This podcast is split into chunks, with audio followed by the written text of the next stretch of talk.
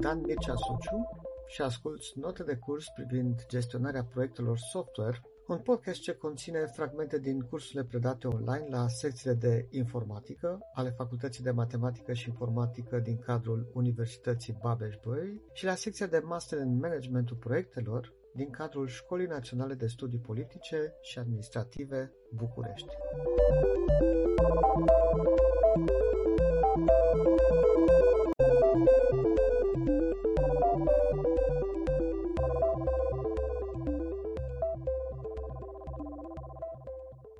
Cu analiza stakeholderilor.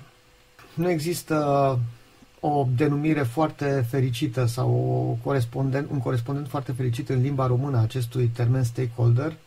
Am mai văzut uh, variante ca părți interesate în uh, proiect și practic reprezintă toate acele persoane sau grupuri de persoane sau organizații, companii, parteneri care au un interes în proiect și care pot afecta uh, proiectul.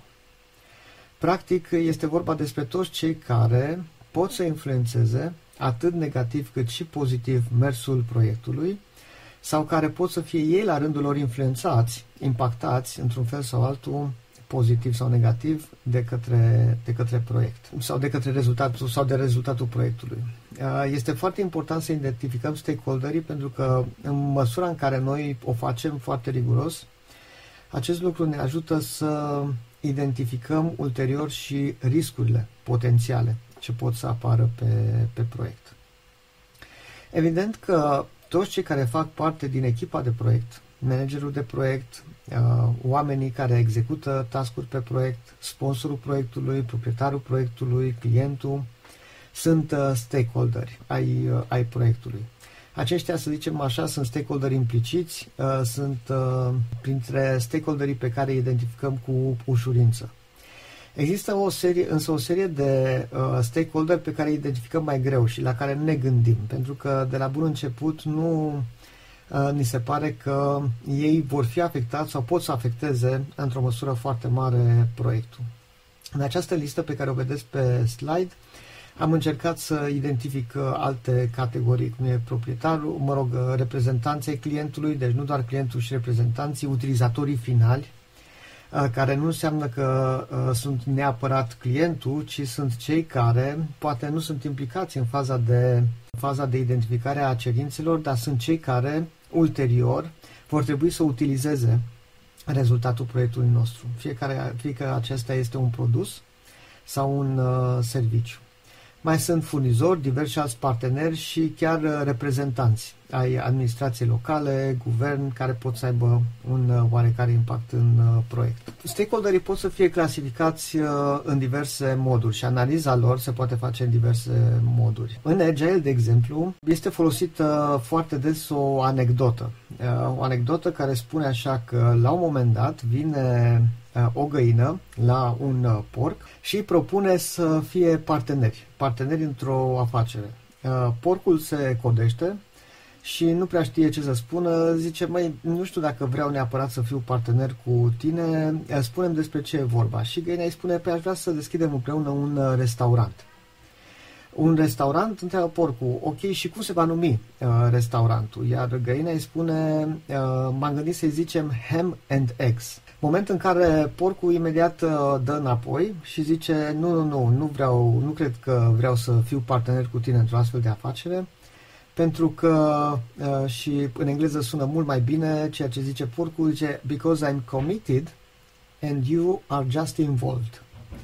Cu alte cuvinte, uh, din denumirea restaurantului, Purcelușul a înțeles că uh, succesul acelei afaceri va depinde foarte mult de o implicare uh, foarte mare a lui. Adică, de fapt, este carne din carnea lui care este pusă la bătaie, în timp ce aportul pe care îl aduce găina este unul relativ redus. E vorba de ouă care se fac cu mult mai multă ușurință.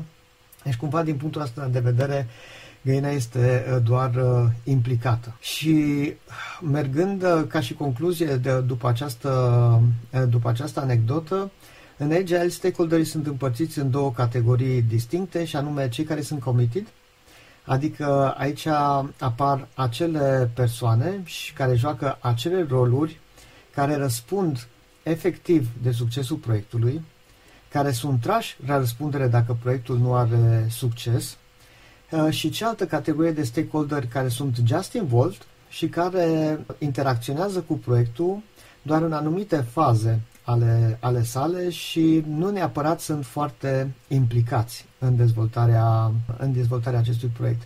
Nu sunt uh, accountable, nu sunt responsabili de, de succesul proiectului. Uh, evident că dintre cei care sunt uh, committed, putem identifica managerul de proiect, membrii echipe de proiect, uh, sponsorul proiectului, și toți ceilalți parteneri, furnizori de materiale, furnizori de uh, diverse echipamente, uh, diverse alte persoane uh, ca fiind uh, just involved. În managementul de proiect clasic sunt folosite două diagrame de analiză a acestor uh, stakeholderi. Una dintre diagrame este, este aceasta, Um, aici, ceea ce vedeți în momentul acesta este chiar uh, un rezultat a unei analize de stakeholder pe un proiect real. A fost făcută în urmă cu ceva timp, cu, cu mulți ani.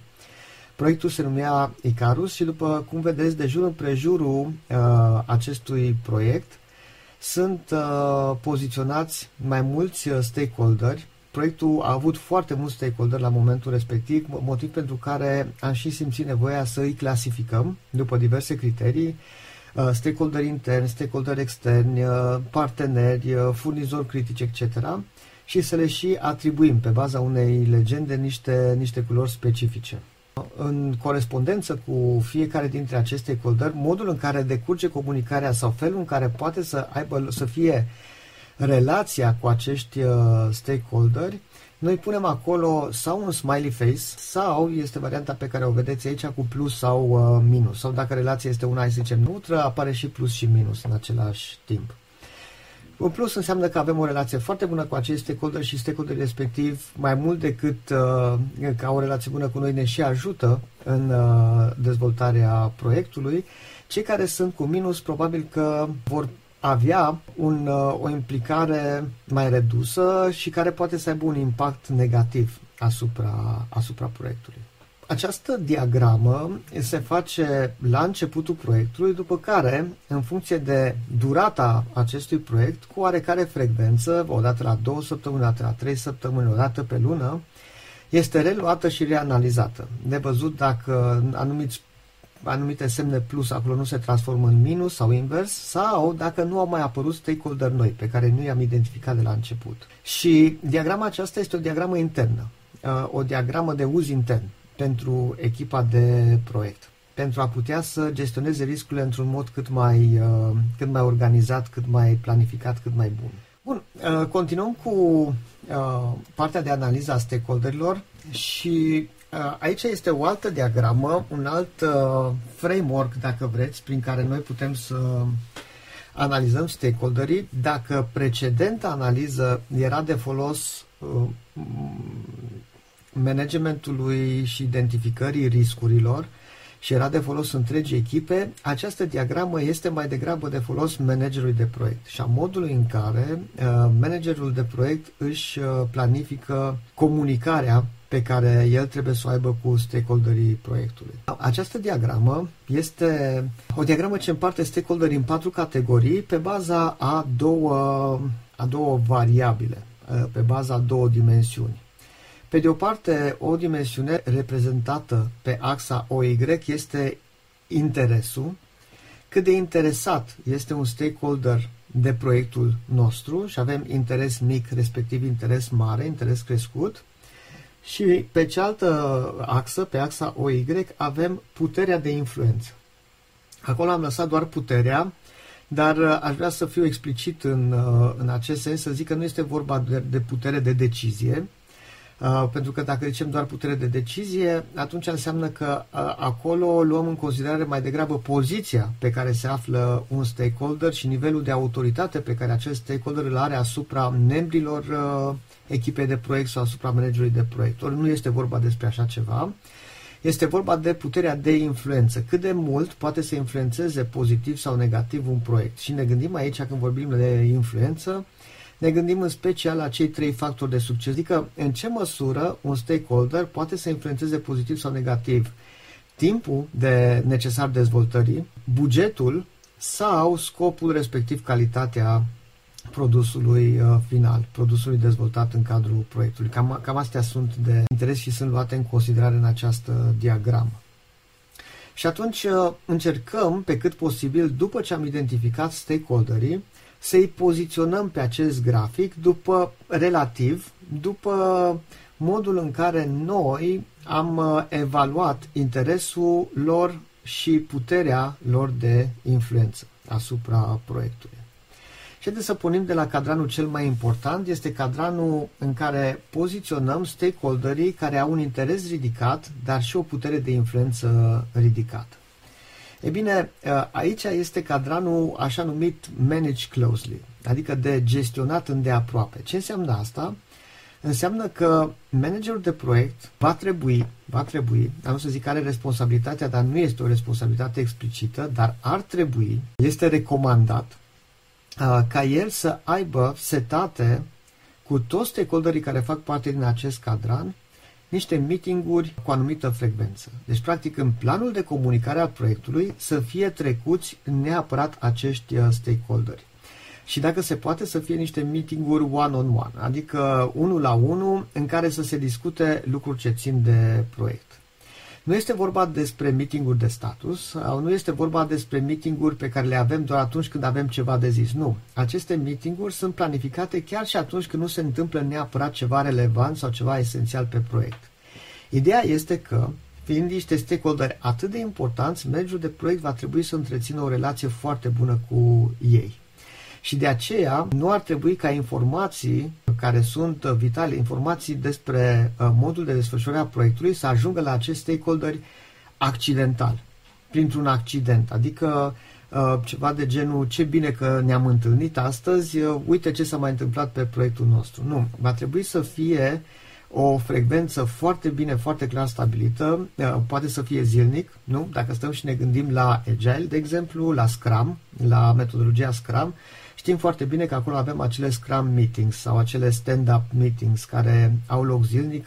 Cumva, membrii echipei de proiect sunt în mod obligatoriu niște stakeholder care ar trebui să fie poziționați în acest cadran. Interesul lor în proiect ar trebui să fie unul foarte mare și puterea de influență a, pro, a lor pe proiect este una ridicată. Adică ei efectiv execută tascuri pe proiect în funcție de calitatea execuției, în funcție de cum dezvoltă uh, produsul, Uh, lucrul acesta poate să aibă un impact major asupra timpului, asupra bugetului, asupra calității proiectului. Deci, uh, membrii echipei de proiect, manager de proiect, sponsor proiectului sunt cu siguranță aici. Dar mai pot fi aici și uh, alți, uh, alți stakeholderi. Nu știu, îmi pot imagina, de exemplu, pentru anumite proiecte în care se realizează niște piese industriale, uh, mă gândesc, să fie un stakeholder în categoria asta care este un furnizor unic de un anumit material. Cumva, acel furnizor este un furnizor critic pentru proiectul nostru. Dacă furnizorul acela nu uh, trimite materialele de care eu am nevoie la timp sau uh, dacă el nu le mai trimite deloc pentru că are o problemă, proiectul nostru are o foarte mare problemă pentru că noi nu avem cum să le locuim. Este un furnizor unic și de aceea orice informație uh, despre felul în care merge livrarea dinspre el către proiectul nostru este esențială și va trebui să avem o comunicare frecventă cu un astfel de stakeholder. În cazul acesta, e adevărat, poate că interesul lui nu este atât de mare în proiectul nostru, dar cu siguranță interesul nostru sau interesul managerului de proiect este unul foarte mare în uh, ceea ce privește acest stakeholder și un astfel de stakeholder va trebui să fie acolo. Deci aici avem zona de manage closely. Dacă cumva se întâmplă ca anumiți membri care fac parte din echipa de proiect nu sunt, uh, să nu fie aici, ei nu sunt poziționați aici, asta reprezintă un foarte mare factor de risc. Fie că este vorba de un interes mic în proiect din partea lor, fie că este vorba despre o putere de influență mică. Dacă puterea lor de influență este mică, înseamnă că nu sunt neapărat oamenii potriviți la locul uh, potrivit pentru acel uh, proiect. Trebuie să ne punem niște semne de întrebare și să înțelegem de ce se întâmplă lucrul acesta. Pentru că, în mod normal, membrii echipei de proiect ar trebui să fie în acest uh, cadran. Mergând mai departe, uh, stakeholderii care au un interes relativ scăzut în proiectul nostru, dar în același timp au o putere mare de influență, sunt în cadranul din stânga sus și aici uh, am pus uh, denumirea Keep Satisfied. Keep Satisfied. Va trebui să-i ținem mulțumiți. De obicei, nu este o regulă, dar de obicei întâlnim aici acei stakeholder care, pentru care proiectul nostru este doar unul din zecile de proiecte cu care ei au uh, contact. Probabil că se află la un moment dat la un nivel în uh, ierarhia organizațională în care, care nu le permite să înțeleagă sau să știe foarte multe detalii despre uh, toate proiectele în care ei, într-un fel sau altul, sunt implicați. De aceea, de ce mai multe ori ei văd proiectele noastre cu verde, roșu sau galben, adică la nivelul ăsta, în funcție de cât de critic este, în funcție de cât de bine sau cât de prost merge treaba pe, pe proiect. Nu sunt interesați de mai multe detalii. În schimb, prin poziția pe care au sau prin rolul pe care îl joacă în organizație, fie că e vorba de organizația noastră, fie că e vorba despre organizația clientului, ei pot să influențeze într-un mod uh, foarte determinant, într-un mod determinant uh, proiectul.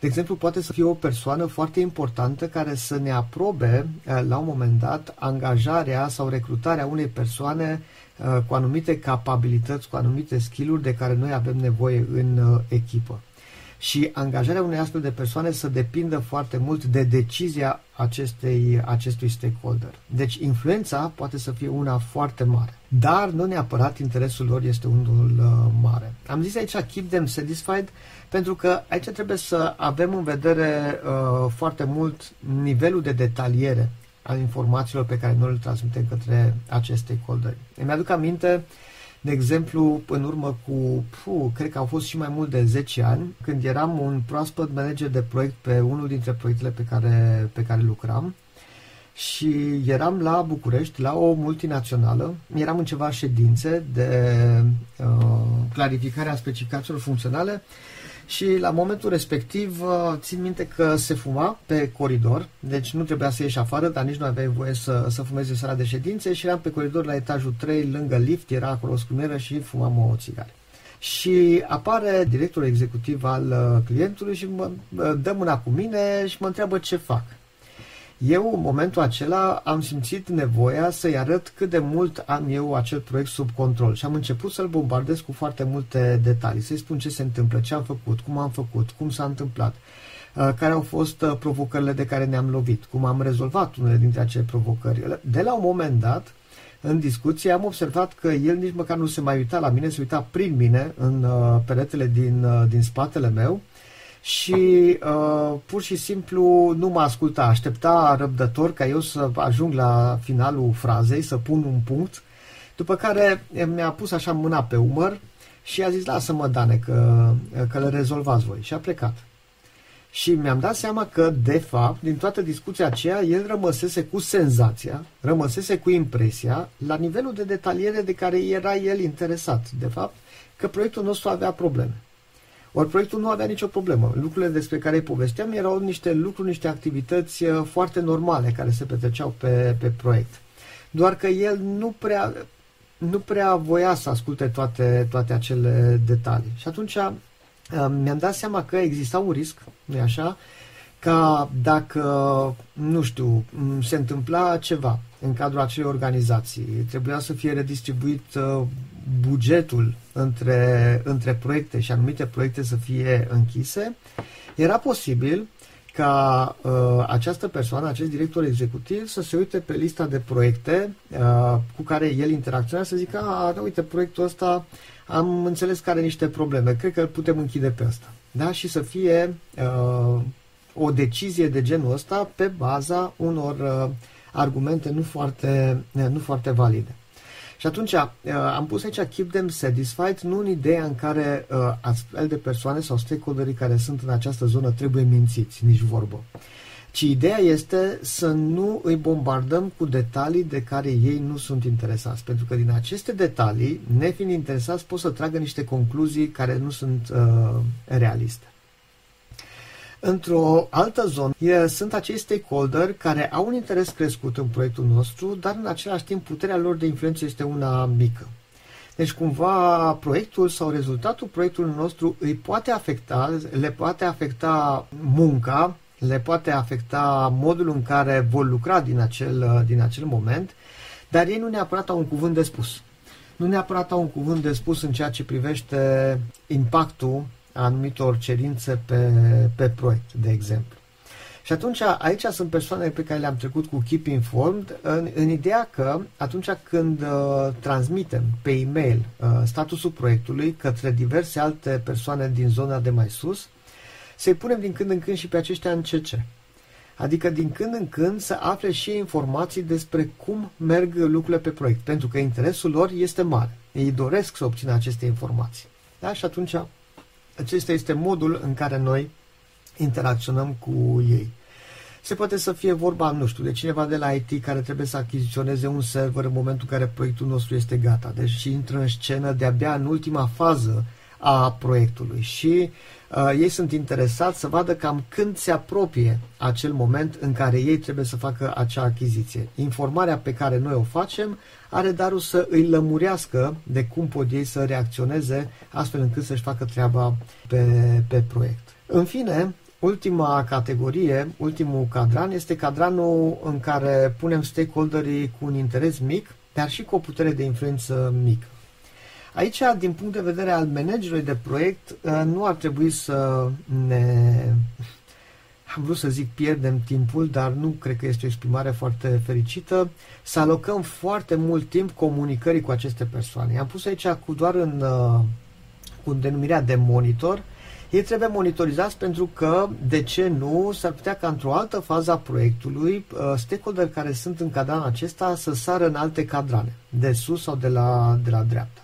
Și asta este ceea ce facem, asta este ceea ce înseamnă să-i monitorizăm. Și în momentul în care ei au trecut într-un alt cadran, evident că reacționăm și din punct de vedere al comunicării în uh, consecință. Dar până atunci nu trebuie să facem mare lucru cu ei, nu sunt neapărat sub uh, în radarul nostru. Dar i-am identificat și e foarte bine că i-am poziționat, uh, i-am poziționat acolo.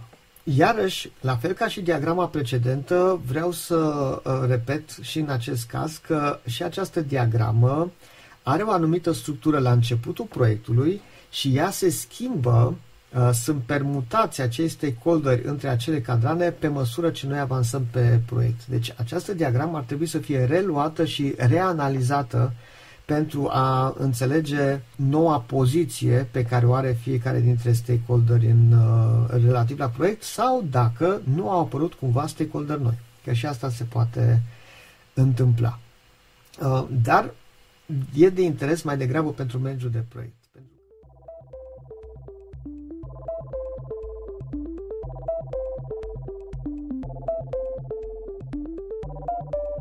Ascultat un episod din Gestionarea proiectelor software, un podcast semnat Dan Mircea Suciu. Acest podcast poate fi ascultat pe Spotify, iTunes sau Google Podcasts. Abonează-te pentru a asculta și episoadele următoare.